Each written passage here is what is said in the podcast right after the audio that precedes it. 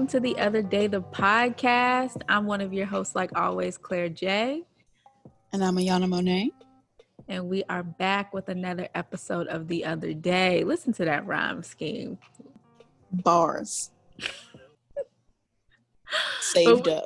Yes. But we wanted to start off this episode just kind of with a recap of our last um podcast, our last episode, and that was titled what was it? Falling falling out and falling out back. and coming back. Yeah. Yes. And we weren't talking about edges, honey. We were talking about our relationship as friends and we got a very good response. We um, had some people that sent in emails. Uh, we had a voicemail that was left, and um, just some people that reached out to us personally. And it meant the world to us that Absolutely. anybody wanted to hear what Ayana and I had to say. I mean, we're really glad people wanted to hear what we had to say. It was just really nice to see the amazing response, to see the engagement. Like, it definitely kind of reinvigorated the reasons why we wanted to do this in the first place. Yes. And we thank you so much for listening. And we hope that you continue to listen and continue to share. And thank you also for those that reposted on your social media accounts. Like, it means the world. And we hope to have episodes out every Monday at 10 a.m. Right. Oh, also, actually, the streets were talking too from the last episode. And the streets, I mean my high school friends. I did make a comment and said I don't talk to none of them. And the lie detector detected that was a lie. I do. Mm-hmm. I do talk to a few of my high school friends, and I'm very thankful for our relationship. I, I guess I still have them after that episode. I don't really know. Um,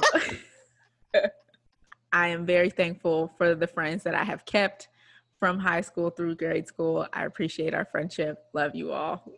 Right. So on this episode, Ayana is going to do the driving here. So I'm going to go ahead and turn it over to Miss Ayana Monet Today, I will be driving the episode. So, I would like to start off today's episode with acknowledging we will be discussing some heavy topics such as domestic violence and sexual assault. Um, if you are someone who is triggered by those topics or those topics cause you, um, you know, some discomfort, this is not the episode for you to listen to. And we will return to a, a, a happier episode another day. But we felt the need um, to kind of expand on some parts of our story that we shared in the previous episode, and also just to acknowledge that the month of October is Domestic Violence Awareness Month. And with everything going on in the world, we're seeing it in the media. Um, those of you all who keep up um, with the hip hop world, um, Tory Lanez and Megan Thee Stallion's like thing has been a hot topic in the media um, the way people are treating this young woman is i mean i can't even i can't even imagine um, something like that happening to me and having millions of people yeah have an opinion. say you know have an opinion about something that's probably one of the worst things that's ever happened um, to her in her young life. So like shout out to her for having the strength that she has um, and being able to endure and still manage to get up every day and put out the amazing content that she does because wow. Um, so yes we definitely want to start today's episode with just acknowledging we will be talking about some heavy topics. So if this isn't for you that's okay um, you can catch us on the next episode, and we'll be more than happy to have you. Um, we're going to first start off with just a couple statistics, just in general, um, with domestic violence. On average, nearly 20 people per minute are experiencing physical abuse mm-hmm. Um, by an intimate partner within the United States. During one year, this adds up to 10 million women and men. Um, and I, I think it's very important note that this says women and men. I think a lot of times when you talk about domestic violence and assault, men are excluded from the conversation um, as as victims or survivors of these these violences. But the these violences affect both men and women. Um, but we are obviously going to be talking through the lens as black women. Um, and if if you haven't heard black women are the most disrespected women um, in america. So i i mean and i we say that from our own experience and from american history just the amount of of research is actually available on on these statistics um, for sexual assault versus domestic violence is astounding. Um, and that's without even factoring in um, trans folks and the abuse that they that they endure. So Today's topic will be heavy, y'all. And I'd like to continue um, with just a couple more statistics.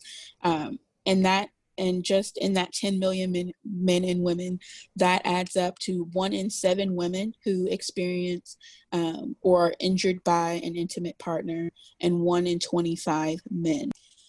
And as far as statistics on assault, there are on there are surprisingly fewer statistics. However, um, I did find a few, and the numbers as far as assault are one in five women and one in 71 men in the United States have experienced assault in their lifetime. And another statistic that I think is important to note, um, just based on my own story and stories that I've heard from that I've heard from others who have been willing to share with me. I think this this second part of the assault statistic is what actually bothers me more and i think really breaks down the barriers of how the media portrays rapists um, as being these strangers um, when in stat- which statistically almost half of females, and that's 46.7%, and males, 44.9%, are assaulted in the United States by acquaintances. 45% of female assault victims and 29% of male assault victims are assaulted by intimate partners. That's great. And I feel like that statistic right there is probably the most not the most yeah. important, but people do not acknowledge or are willing to acknowledge that you can endure these um, violences and assaults from somebody that you are in an intimate relationship with. Like, well, that's mm-hmm. your partner. What do you mean that they assaulted you? Like, what that, that can't yeah. happen. That doesn't make sense. Even in marriages, when they say that their husband yeah. or their wife have done something like this, and people just kind of brush it aside because they're like, well, that doesn't make sense to me. So I don't, mm-hmm. I'm moving on to the next thing. Yeah. And I don't think, and I think that really just, it break it breaks people down, you yeah. know, who have survived these things because it's like I have these people questioning the validity of my pain, you know, and that, I mean, who wants to go through that? Who wants to defend this thing? Who wants to keep bringing up this horrible thing that happened to them just to defend it to people who aren't going to care, even if they knew the truth? Yeah. It's really quite sad. It is. And with these uh, statistics, we will post the um, mm-hmm. the websites that we got this information from in the show yes. notes below. So if you want to further um, your mm-hmm. research and your knowledge on those um, different statistics that will be in the show notes below for your viewing yes. pleasure. The National Coalition Against Domestic Violence has a lot of wonderful resources. That is where I got the bulk of my information um, for this episode. Um, and they do some really amazing work across the nation. So definitely um, check them out after this episode.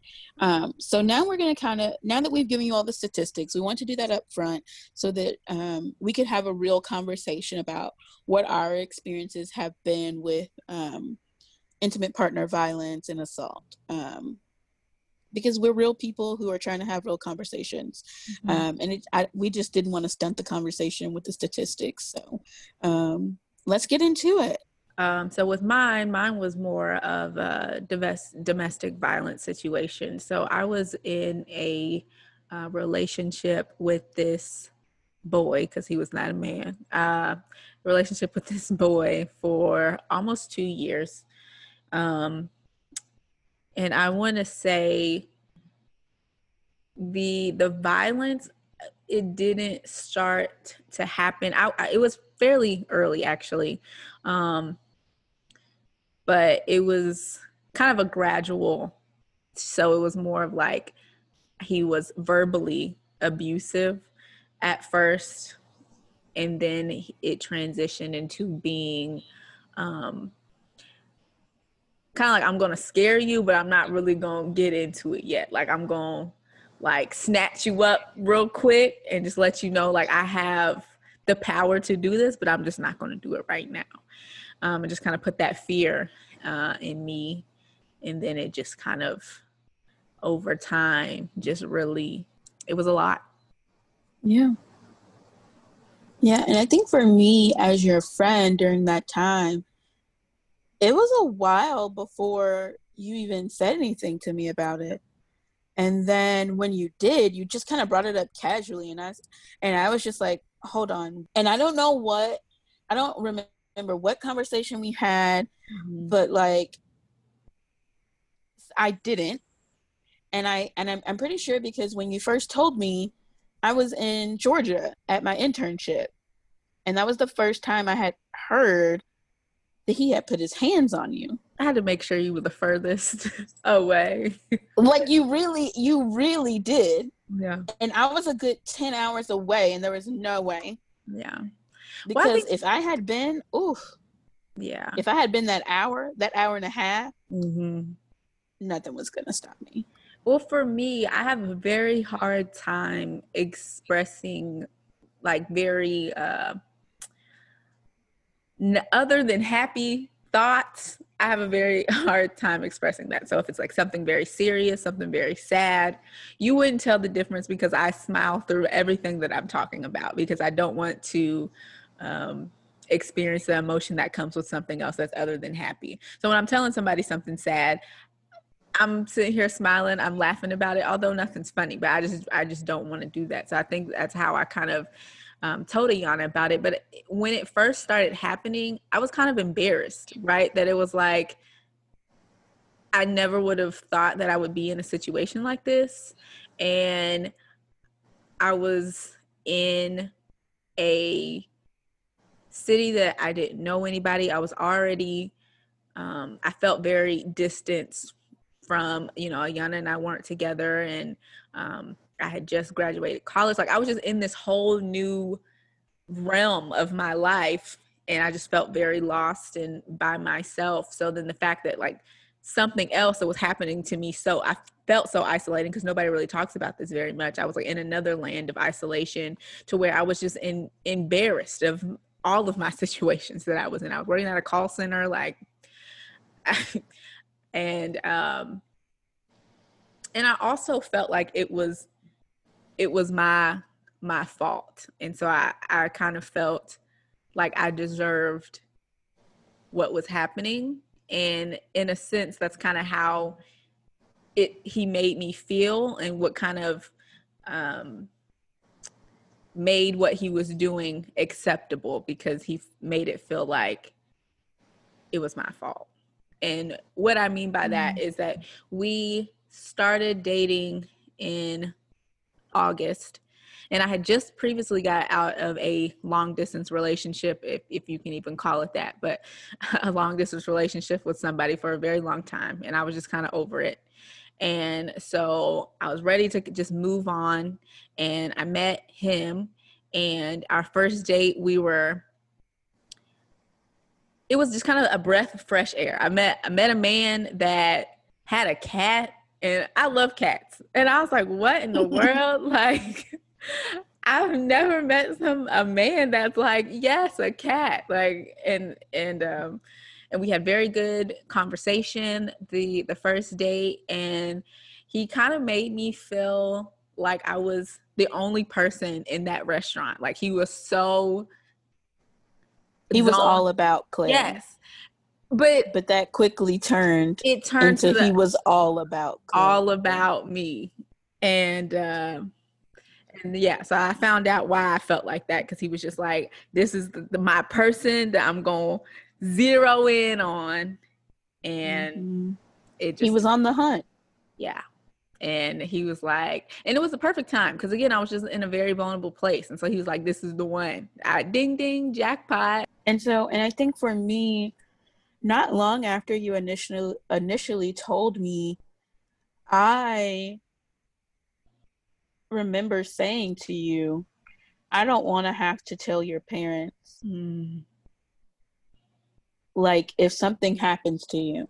yeah. I don't want to have to be the person to be like I knew and I didn't do anything. Yeah. Because me and your parents aren't like close as you all are, but like they've been there for me in so many situations and I've spent so much time with them. Like I love them like family and to have to look them in the eye and tell them that I knew, like that tore me up. And I don't know, I was so happy when the last straw came Yeah. because when that last straw came, I was just like, oh, she ain't putting up with this shit. like she's out. Yeah. Which I was always trying to find my my way out. Um, but especially when the the actual like physical started coming. So like the first time that it ever happened was so my ex had called me on the phone and prior to that I didn't have his phone number saved in my phone anymore. And my cousin was supposed to be coming up from Mississippi to visit. And she was in the process of getting a new phone or something of that fashion. And so this number popped up, and I thought it was my cousin calling me. So I was with um, my ex partner at the time, and I answered the phone, and it was not my cousin, it was my prior ex that was talking to me on the phone. So I guess by my expression, he knew that it was him. And that is like when the insecurity hit. So I would say maybe I, again we met in August, so maybe this was like November. And so then he was like, "Okay, she goes home or she goes to Mississippi for Christmas, Thanksgiving, they come up there. This man is going to show up here." Mm-hmm. And I don't feel as though Claire has the willpower to not talk to this man. And, and so that's when his like he tightened his grip. And so he was trying to put that fear in me to not converse and uh, with my ex at the time. And so then he um the like the snatching up turned into like um he his favorite thing would be the belt. He would like to to whip me like I was a child. But I have very sensitive skin, so it just when that happened, like I would have these big oh like whelps all over my body. And then I wasn't allowed to to cry. So I had I would like lock myself in the bathroom with his cat. And his cat would be in there crying, I'd be in there crying and and he I would have to like fix myself because he'd be like, I don't want to see you like this. So you need to to get yourself together and then come back out and be presentable person and act like nothing happened. And and let's go get food or something. So I had to to endure this and the fact that I had to do this with him and then go home and see my parents and then pretend there that nothing else happened. I was So there was nowhere you could actually process through what was happening to you. Yes. And I didn't know where to turn because when I finally told Ayana, like I, I already felt like I didn't want to tell anybody because I didn't want them to be burdened like Ayana felt burdened. Because nobody wants to know that somebody that they love and care for is experiencing something like this and they can't do anything about it. And um, but I needed, I didn't know what to do. I, I mean, I, I don't know. I, I just didn't know what to do with it, so I just held on to it for a really long time. And uh, I'm I'm I'm glad you're here now though. Yeah. You know? And I'm glad that we were able to have the reconciliation we needed to have so that we could continue to support each other yes, because I mean, I don't know. I just there was a point where I felt like we were never going to talk again and Mhm. and then we were and then i found out this was happening and i'm like whoa like i already didn't like you like and so it was just one of those things where i mean i'm glad i i mean i haven't seen that person and i mean since since they came to my house and talked to me crazy yeah, I ain't set eyes on them. So I mean, it's just I'm I'm glad you're the person that you are. I'm glad you have the strength that you have because I appreciate you so much. And looking at how this affected you and how it changed you in the beginning for the worst, in the end for the better. Yeah. Because there was a time when, and I think this is important to bring up because this is a, a it's common and statistically it's i mean it's more common than we think. Mm-hmm. but you know women who have experienced this sort of violence have do have heightened depression and suicidal ideation rates and for good reason. Yeah. You know they're trapped in their own life. Yeah. And so i just think it's so important to note like these things that ha- like they affect you mentally. Yeah. And it's like even after the physical things heal and no one can see what they've done to you physically yeah. it takes that it takes so much longer to heal those mental wounds. Yes. And i think for me i'm just a naturally a giving person. And i think i said this in the last episode but when i really mess with somebody i mess with somebody. And even I was like, I'm in a relationship with this person and I feel like I can't get out. So I'm just I'm just gonna be about you because what other option do I have? And so he was going through so much at the time, and um, his mother was sick, and all of these other things. And I was trying to be there for him, and I was there for him, but I wasn't there for myself. So I was just so depleted. And several times I thought about ending my life. And like I would think about driving to work in the morning and I'm like, if I just got into a real bad accident right now, I wouldn't have to go to work because I don't even want to fake the funk there either. Cause you then also I was like, and then I don't I don't want to endure with the pain. So I was like, what if I just take a whole bunch of like pills or something? Like I was just thinking of all these different ways. And then and what's I think sad for me is that I didn't think about me not being here. Like that was not my concern. Like I, I'm not I wasn't afraid of dying for me. I think I was more so afraid of the effects that it would have on the the people that care about me most. And I was like, I don't know how my parents react. I don't know how my sister would react. I don't know how my friends would react. And because I care about you all so much, that's really what stopped me from doing any of those things because I, I love you all and I didn't want that to to halt your life like how I felt my life was being halted at that time. Like I, I didn't even know that. Like I knew you had, you know, we've both been very open about having, you know, depressive episodes, but wow. Like literally one time I was driving home from his apartment back to my house and I like pulled over um I pulled over on the the highway and was literally about to just walk into traffic. And you don't know this i never told anybody but you called me. And i was like let me answer this phone. Because i was look i was about to be clear out of here bro. And it's like that makes me so emotional because like and it's because i i know what that feels like. Yeah. You know like to be in such a dark place and you can't see any way out like Ugh. And I hate that you I mean, I'm so glad I called you. I don't even know. I'm sure it was for nothing. Um because we often call each other for absolutely no reason. Yeah. But uh, I'm just I don't know.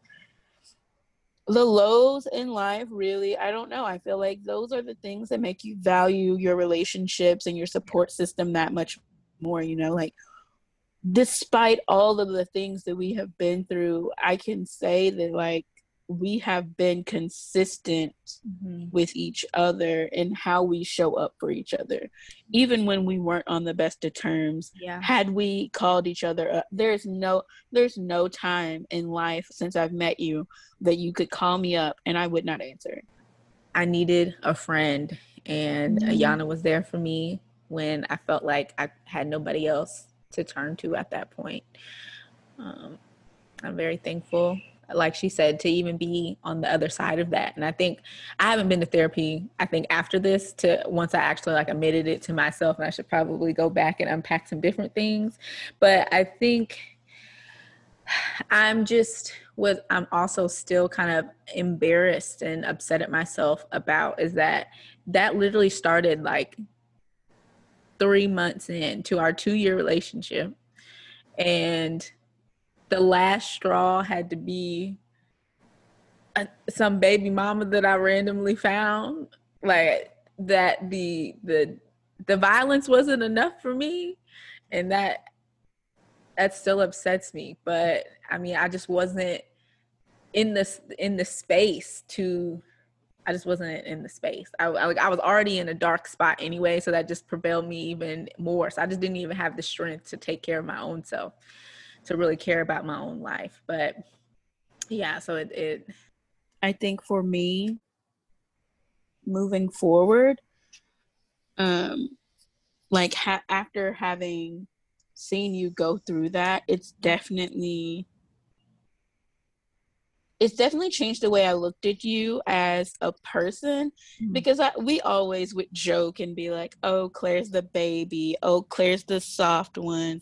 Oh, Claire always gets what she wants. Claire's a princess." And so, like, we would always have just these running jokes where we go back and forth with each other, just because that's how we are. Mm-hmm. I think after, and I think after you say stuff like that for so long, you just kind of start to believe that about a person, mm-hmm. and you, you forget all the things that they've been through Mm-hmm. And I think seeing you go through that and seeing you do the work to learn to learn to be single, you know, to mm-hmm. learn to be on your own after going through something like that so that you can get into a place where you can love again. Like I think that that is so beautiful to witness because like the strength that I saw in you, that I see in you it definitely has changed the way I think about you as a person.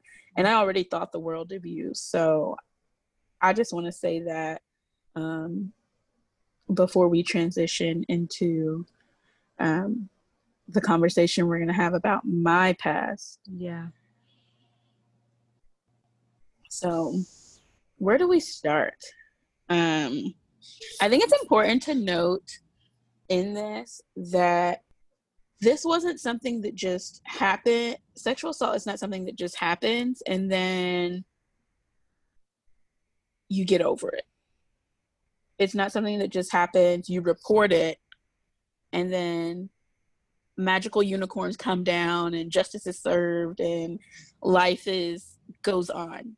Yeah. This the, the conclusion to this story came 3 years later when I was in grad school in a new relationship with someone who didn't even know this happened to me and I ended up having to tell them that this happened to me because I was tore up um, the day that I had to go back into the police station. Mm. Um, it was it was already a very rough semester because it was my first semester of graduate school.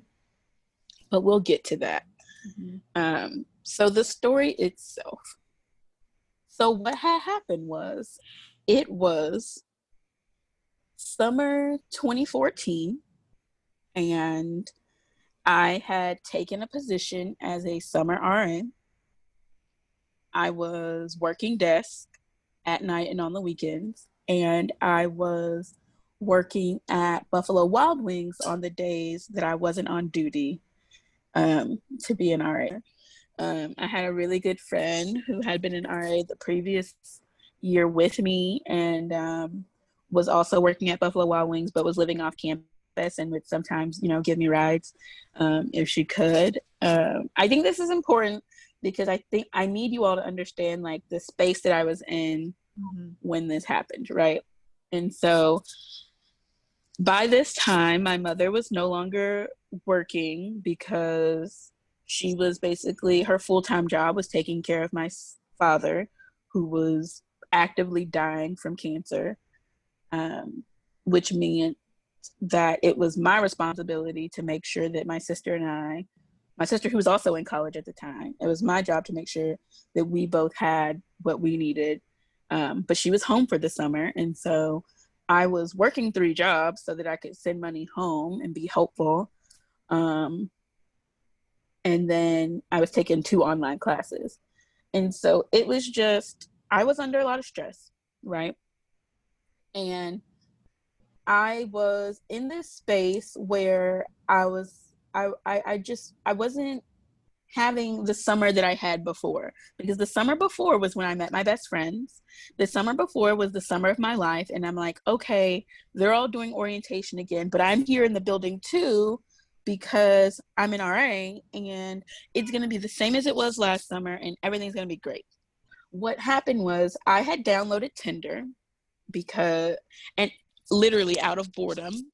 Um, and it's something that I still work on to this day. When I'm bored, I tend to just find something to do or find someone to talk to. Doesn't really matter who. I just, I don't like being alone and I'm a peopler and I like I like talking to people and so I look for someone to talk to.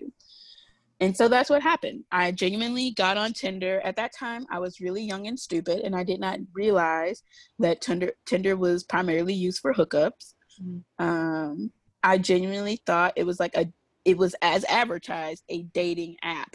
To me, I don't know how other people define dating, but dating does not include sex. That's not a forgiven conclusion for me. Say that again. That's not that's not a judgment on anyone who that is a forgiven conclusion for. We've all had our phases in life. Do you? But for me, at that time, I was not in any way that was not what was on my mind. Mm-hmm. So when I met this person and I was getting to know them, and they were another college student, they went to a neighboring university. You know they had had some um, travel experience. They seemed to really be a good person. Um, and for me that's important. Being a good person is very very important to me and so just through our conversations we had fun we i love to laugh so being able to laugh with someone is super important to me and so i mean they won me over they charmed me um, if you see any parallels between this story and Claire's, let me know.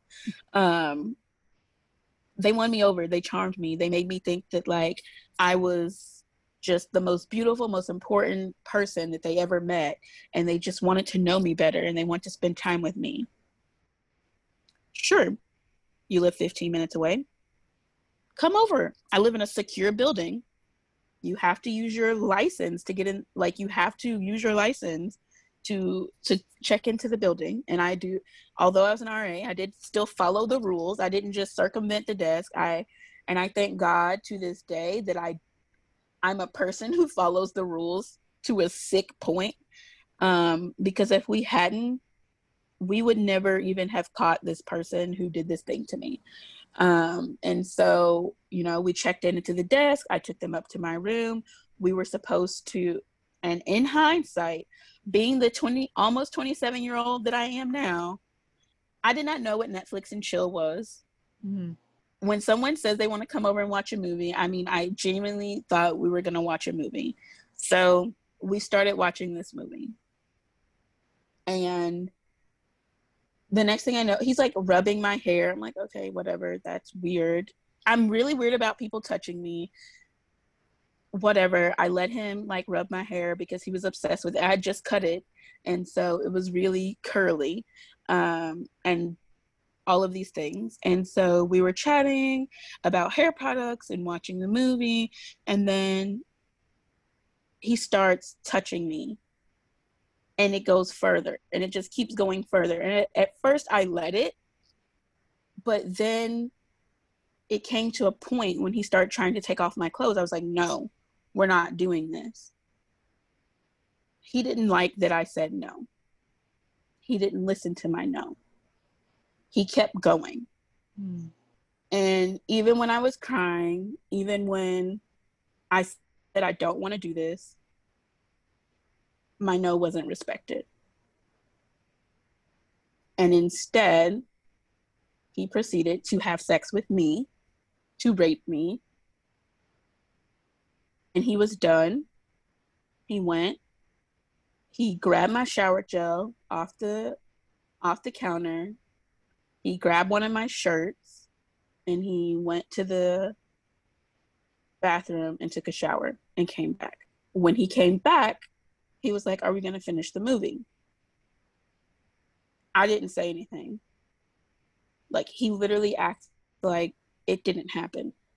He acted like I was a willing participant, like I wanted. Just the things he was saying, like, didn't align with what I had just experienced. Mm-hmm. So we finished the movie because at that point I was scared to say no. Right. I had already said no. I had said no multiple times, and the no was not listened to. And so I let him finish the movie. He got dressed. He started to get dressed. And then he raped me again. He got dressed. I walked him downstairs. He left. I came back up to my room. I started to cry. And the first thing I did was call Claire. And I just remember being so pissed because she didn't answer the phone. And I knew she had gone home from before a family event, like they were having a family reunion. Um, and it was one of the it was one of the only times that I did not go home with her because I had to work. It's not like I wasn't invited. I just I couldn't go because I was working, because I was always working, because I had people to take care of. Yeah. Um and so because of that, it led me to it led me to being upset with Claire for not answering the phone. It led me to be upset with my parents for me having to find what to, for having to work to take care of the bills and being so lonely and so desperate for attention that I got on this app and I found some some stranger to come spend time with me who ultimately ended up being my rapist. I was mad at a lot of people for a long time for things that were not their fault yeah. including myself. Yeah. Including myself. And so after I called Claire, Claire didn't answer. I called my friend Caitlin. Caitlin didn't answer because Caitlin was at work. And so she called me after work and I told her what happened. Um, and I knew I knew her past, I knew her history, and I knew I knew what she was going to tell me to do, but I needed someone to tell me to do it because I didn't want to do it. She told me to call the police. She told me to report it. And then proceeded to be the worst night. Everything that happened after the rape was more traumatizing than the actual rape. I proceeded to be questioned by campus police. They went through my phone, they read all of our messages, they questioned me about every smiley face, about every okay, about everything. And then they, the residence hall director who was on call, who I happened to know, who I worked with, came into the room and that broke me down all over again because I work with these people. Mm-hmm. And then I was like, she has to report this. So now every residence hall director that I work with gonna know is going to know that this happened to me, including my mentor, who was my boss a year before. And I mean, it just got I mean, I was in a really dark place after that because I went to that hospital and they did the rape kit. They gave me plan B. They gave me a really high dose of antibiotics because he re- he didn't wear a condom because he didn't care to.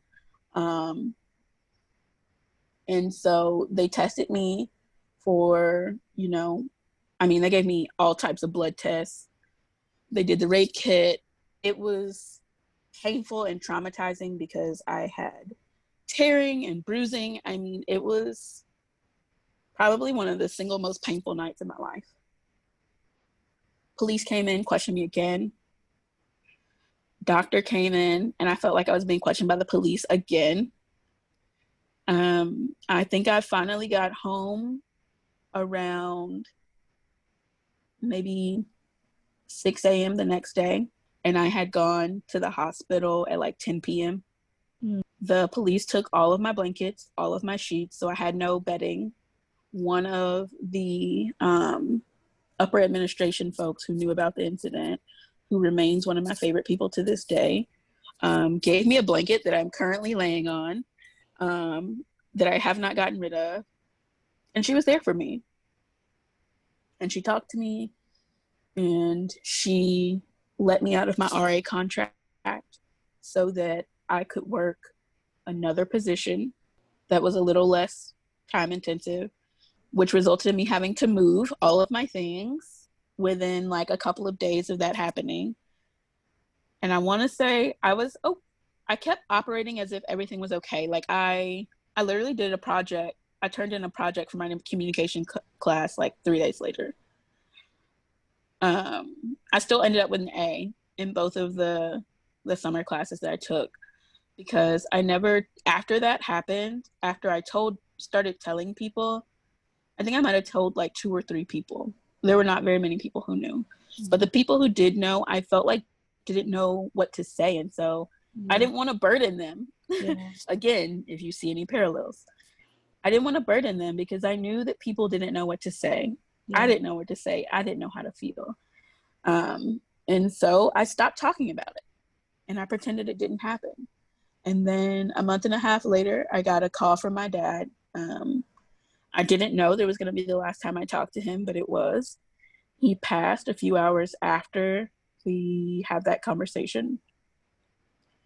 Um, following that, I started my position as an RA again for the fall semester. And it was about, I want to say September I got a letter in the mail from the hospital letting me know that the camera that they had taken pictures of my naked, bruised, assaulted body had been stolen from the hospital and that they did not know who took it and where the photos were. So to this day, I do not know where those photos are.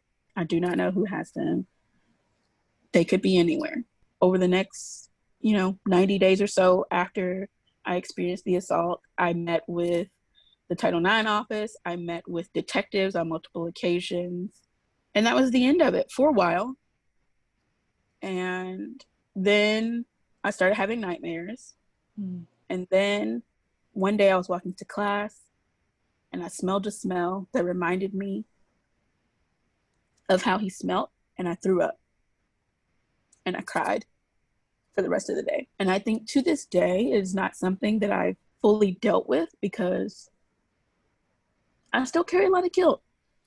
I don't know how to I don't know how to tell this story without crying because every time you tell the story you remember the sights and you remember the smells and it takes you back to that place. So I will say that the semester after this happened was the it was junior year and if you all remember from the last episode junior year was a raging dumpster fire yeah. because this is how junior year started. And I quickly became, I mean, I was drinking, I was smoking. I'd never really smoked before like that. Um, I was doing anything to not feel what I was feeling, to not deal with what I was dealing with. I didn't want to feel. Yeah. And when I finally talked to my mother about it and told her what happened, I just I mean, we were in shambles together. And she felt guilty. And that broke me down even more because I didn't want her to feel like it was her fault. Because if anybody knew the pain of blaming yourself, I mean, it was me because I was living that every single day.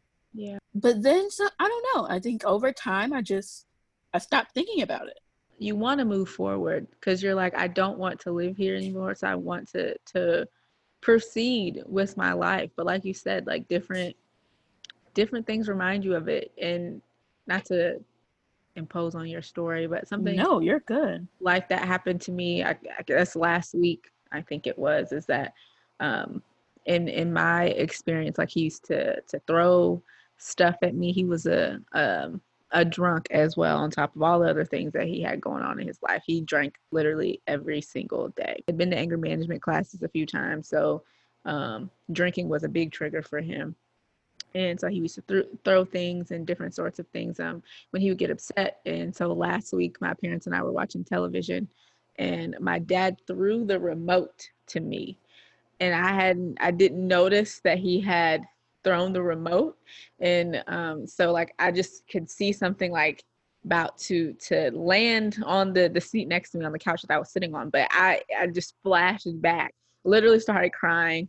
And my dad was just perplexed. He was like i i just threw the remote. I don't know what's going on. My dad's going to hear this on this podcast. So that's what happened dad. That's what i felt in that moment.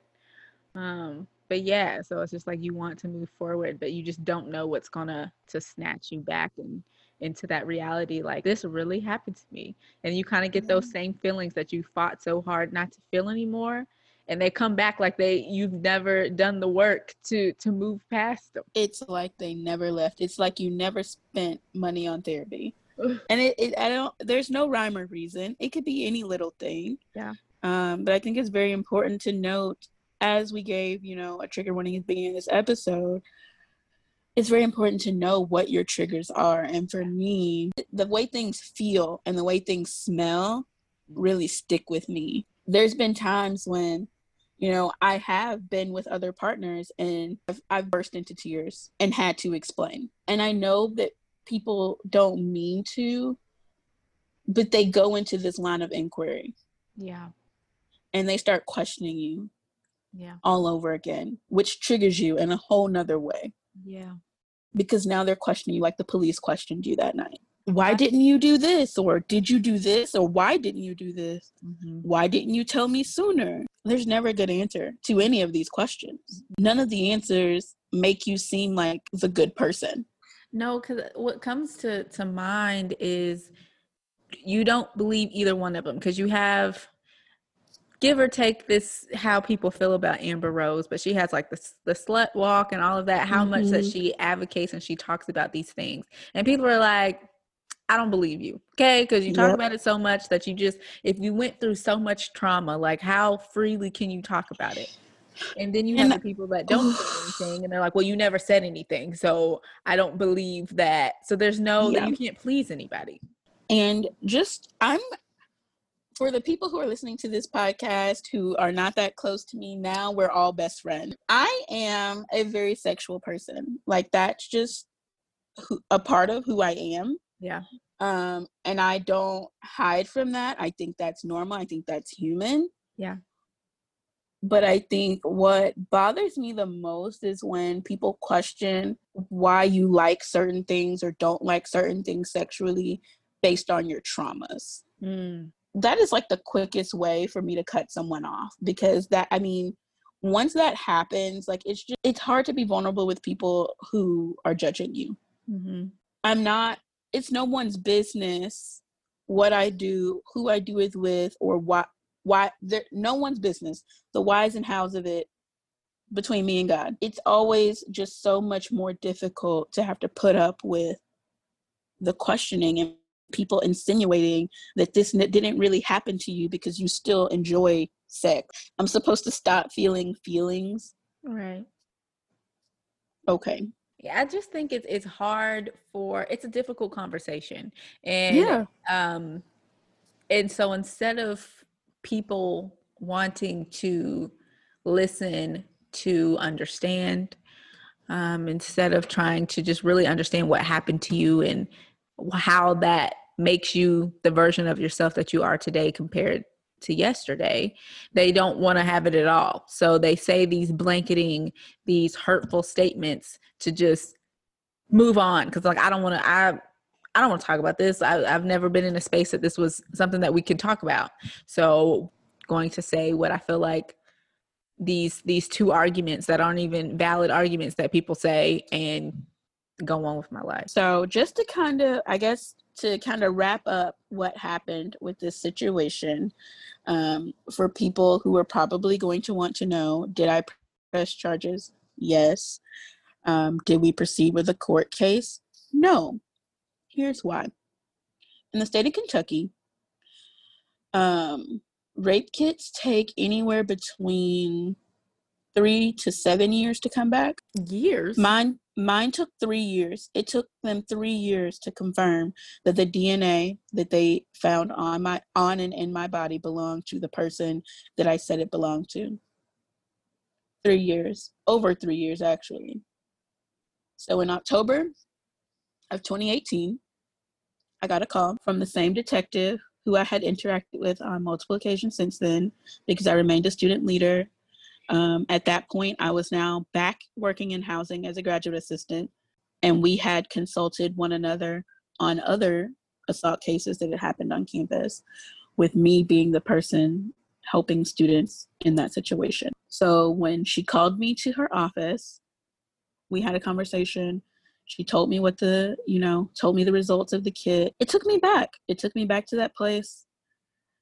Um, it took us back to that place um, because she was there with me from beginning to end. Um, and I really appreciate the role that she played um, and that she continues to play on that campus, helping young women who find themselves in similar situations because having her know the story already and then get the results back and under understand and have been there and to saw me when it was all still raw and then to see me on the other side of it it was it was very emotional for the both of us um, but that led what ended up happening is that led to about two and a half months of depression where i gained 50 pounds between october and december because i that was also around the same time that Claire and I stopped talking. Mm.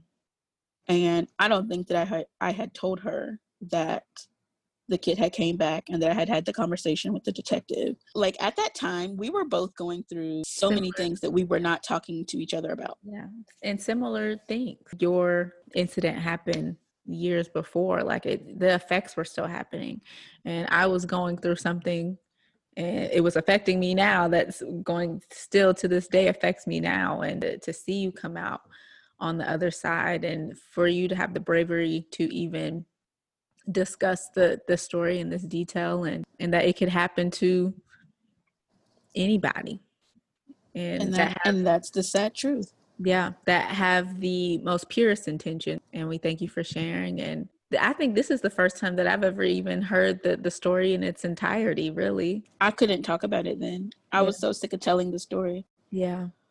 I was so sick of telling the story to people who I knew didn't believe me. You you know they don't believe you. Yeah. Because you see their face and you see the looks they're giving each other. You see them taking note. They're asking you all these questions like you're the person who committed the, the criminal act. And so yeah, I mean, I just didn't want to tell it to another person who I thought wouldn't believe me. Yeah. And I would have believed you. But you know what thought that just came into my mind is that, especially like uh, we said in the last episode, is that we went to a predominantly white institution. And so over history that black women have been so overly sexualized right so for you to have to explain this experience to i'm sure white men I'm every sorry, one of them I'm sorry, my cat is crying. I'm quite sure you can hear that. But uh, to white men, to someone is like, well, she probably yeah. she probably wanted this. And you know what's what's even crazier? The part that I didn't, I guess the one part I didn't tell, mm-hmm. um, since we told it all here tonight, was they were all so unimaginably just shook when I told them I had only ever been with one other person and that I had said no and that I had no intentions of having sex with him when I invited him over. They question they asked me the same question multiple times. The doctor, the cops, like they none of them believed that I had been with one other person and that I didn't want this to happen.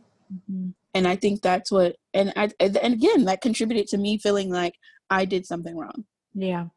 You know?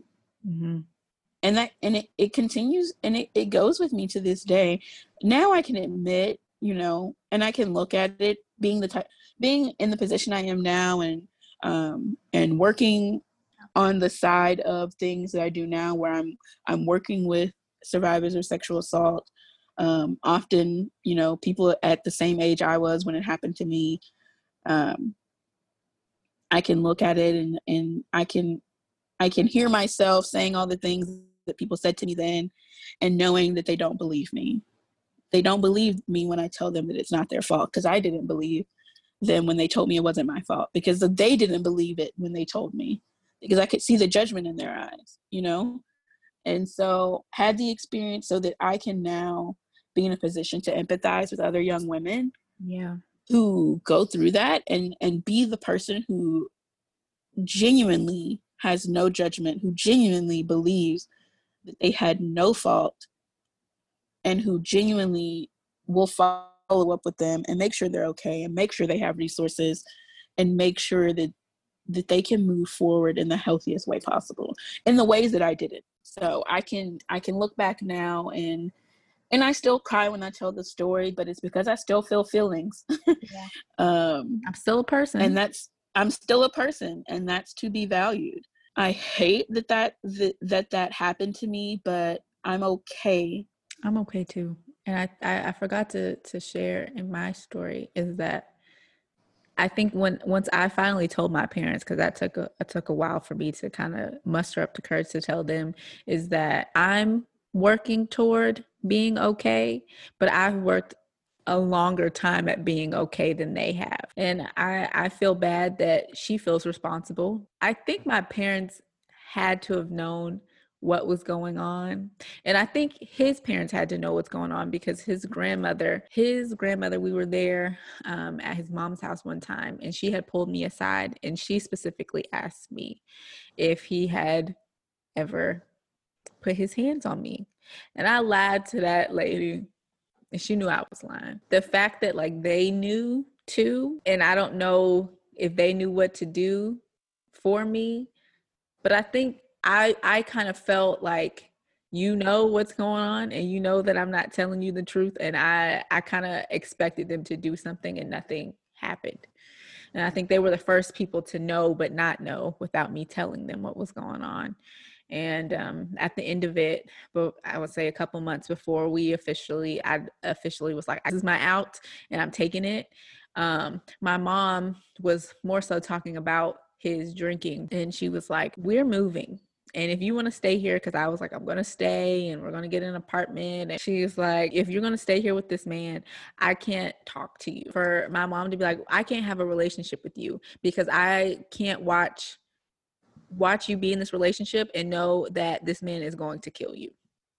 And Oh my god. so to see like my mom cry and then to make my dad cry, that was also kind of my tipping point is that where I was like, I can't stay in this relationship anymore. And then I, I got a job. You love them too much. Yeah.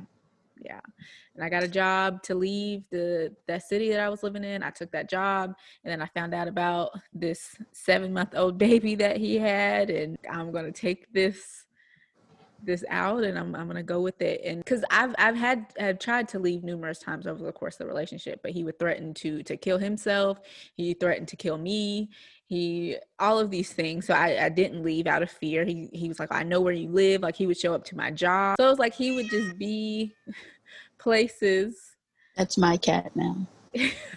like he would just be places and so my mom was like she knew what was going on but i've never lied to my parents because i've, I've never had to like I, we just have a very open communication and so she just took what i was telling her at face value because she had no reason to think that i would lie and so she said those things and i think she knew what was happening but she was like i'm just gonna say what i have to say and hopefully you know claire receives it in a way that she needs to receive it but that really broke my heart to know that like mm-hmm.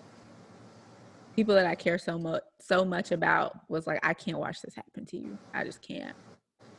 And so I have to remove myself. And so I, I've often kind of still have to deal with like the burden that that that is on my parent. But you move forward Yeah. and you you heal together. Now that now that it's out and I was able to express that we're still healing Yeah. and Ayana and I are still healing and in our friendship of something unfortunate that happens to us, but that still bonds us together in a different way. And um, we heal, and and when those triggering episodes kind of happen, we're able to to kind of lean on each other. And if there's anybody that is experiencing something of domestic violence or rape or assault, or you know somebody that is going through something like that, there's always the hotlines that you can call and um, to kind of report that or to um, just kind of get assistance on what you should do. And they have numerous different resources. Those are wonderful people um, that are on the other end of that phone to help you through that time. Uh, both of these hotlines are available 24 hours. So I will start with the National Domestic Violence Hotline. Uh, that phone number is 1 800 799 SAFE. And that uh, safe is 1 800 799 7233. You can call that phone number uh, if you want to report any domestic violence that is happening to you or somebody that you do know that is experiencing that. And then the National Sexual, Sexual Assault Hotline phone number is 1 800 656 4673. If you want to call to report that as well, we'll have that in the show notes if you need that information for yourself or anyone that you know that is experiencing that. Thank you for sharing that. I'm glad that we I'm glad that we did this. Yeah. I'm glad that we had this conversation. Me too. I hope that you all feel safe and you feel vulnerable enough with someone Yeah. in your life to share this way because having this platform, having this podcast has been the single most vulnerable thing I've ever done I agree. And I think outside of my writing, you know. And Mhm. it's been so long since I've picked up a journal and written, but this podcast, this podcast feels like a journal right now, and that's okay. Yeah. I think for both of us, we're we would classify ourselves as the strong friend. And you see all these memes everywhere and, and to, to check on your strong friend, check on the, the friend that's always joking all the time. A good example is Robin Williams. That man was the funniest man ever and was dealing with some demons that he didn't deserve and nobody knew he was Mm. experiencing. Because I just, I constantly find myself like apologizing for my own emotions, Mm. whether that's out loud or in the ways that I behave. Mm. hmm You know, I'm, I'm doing all these things to make up for what I, I think people perceive as shortcomings. So we hope this reached people that needed to hear it. Uh, again, Mhm. for anybody that's experiencing this, or if you know somebody that's experiencing this, and just how to be able to be there for them um, during that time, and just know that there isn't a right thing to say, a right thing to do. Really, it's just kind of to just be there. Your presence is usually just enough. So support systems are i mean without it i don't know where i would be i mean i honestly don't Yeah. and and and i and i do i do want to say like i had so many other friends at that during that time like our other close friend um, that we we talked about prior um, that we met during our orientation summer you know she's also been an amazing support to me throughout the years I Yes. spent just as much time with her family as I did Claire's. Um, and so I just, I mean, we both have such good people in our lives, Yeah. and when they tr- when they try and isolate you from those good people, Mhm. that's the first red flag. Um, and I just want to make sure that I say that because that isolation, that the, because the the core of me getting on on that site and reaching out to that person was feeling isolated, feeling isolated from my family, feeling isolated from my friends, and it led me to make a decision that ultimately that ultimately led to years of trauma, Yeah. um, all because I felt isolated. And in these COVID times, I'm sure there are a lot of people Yeah. um, you know feeling that isolation or or feeling or feeling stuck in their situation because you know it is a pandemic and so much is going on in the world i just want to thank you all for coming on you know this very emotional journey with us Yeah. Um if you can't if you don't make it to this point in the episode we're able to finish it that's cool too um because i didn't think i was going to make it to this point in the episode Yeah. there was definitely some boohooing happening behind the scenes. Um, and it was needed and it's cleansing and it is it washes away the hurt and Yeah. I feel renewed and I still feel as if I am walking in my purpose by having this conversation. And so Yeah. I think that's what I want to leave you all with is walking your purpose and no matter what obstacles come between you and that purpose, you will get there. I never thought I would I would be where I am now. Where I am now is, is a dream to my younger self and I am Yeah. So happy and so blessed. Um, so don't feel sad for us, please. No. Um, that's the last thing either of us wants. Um, what we really wanted from this episode was to highlight the blatant abuse Black women experience, whether that be from their partners or from strangers.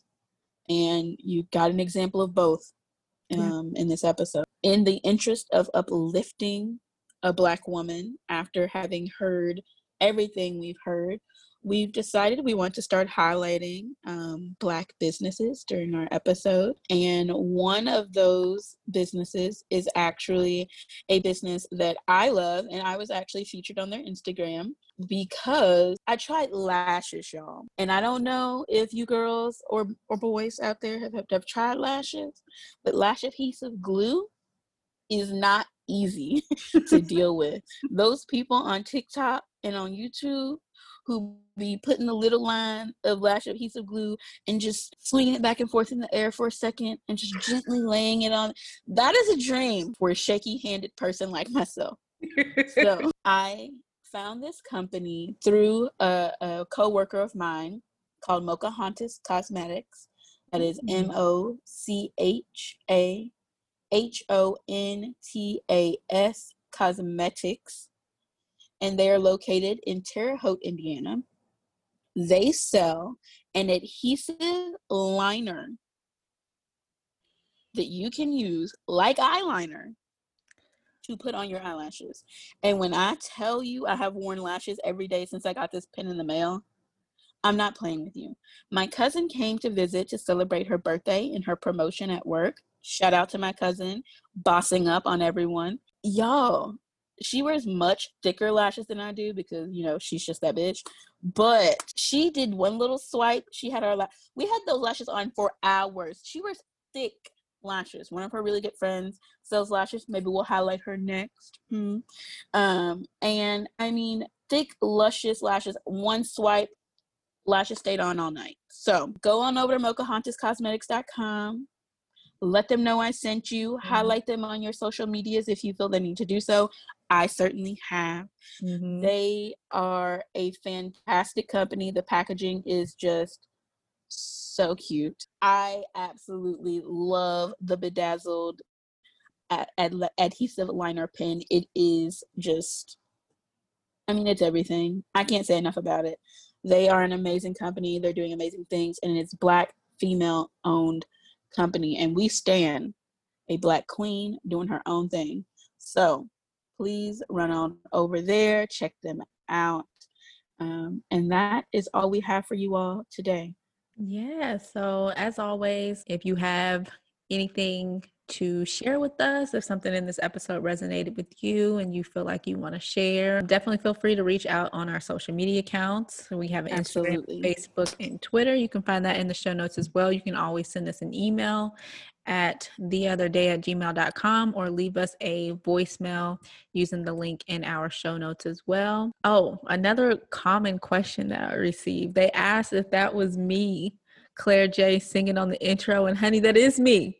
Honey, right. it is. It Baby got voice. Okay, I'm multi talented over here. So if, if anybody wants to sign me, uh, Diddy, uh, please, I, I'm taking, I'm taking um offers but that is me singing on the intro. All right, y'all. But again, we thank you all for listening. And as always, you are somebody because the higher power don't make no mess. So walk in your glory. We'll see you next time. Bye. Bye.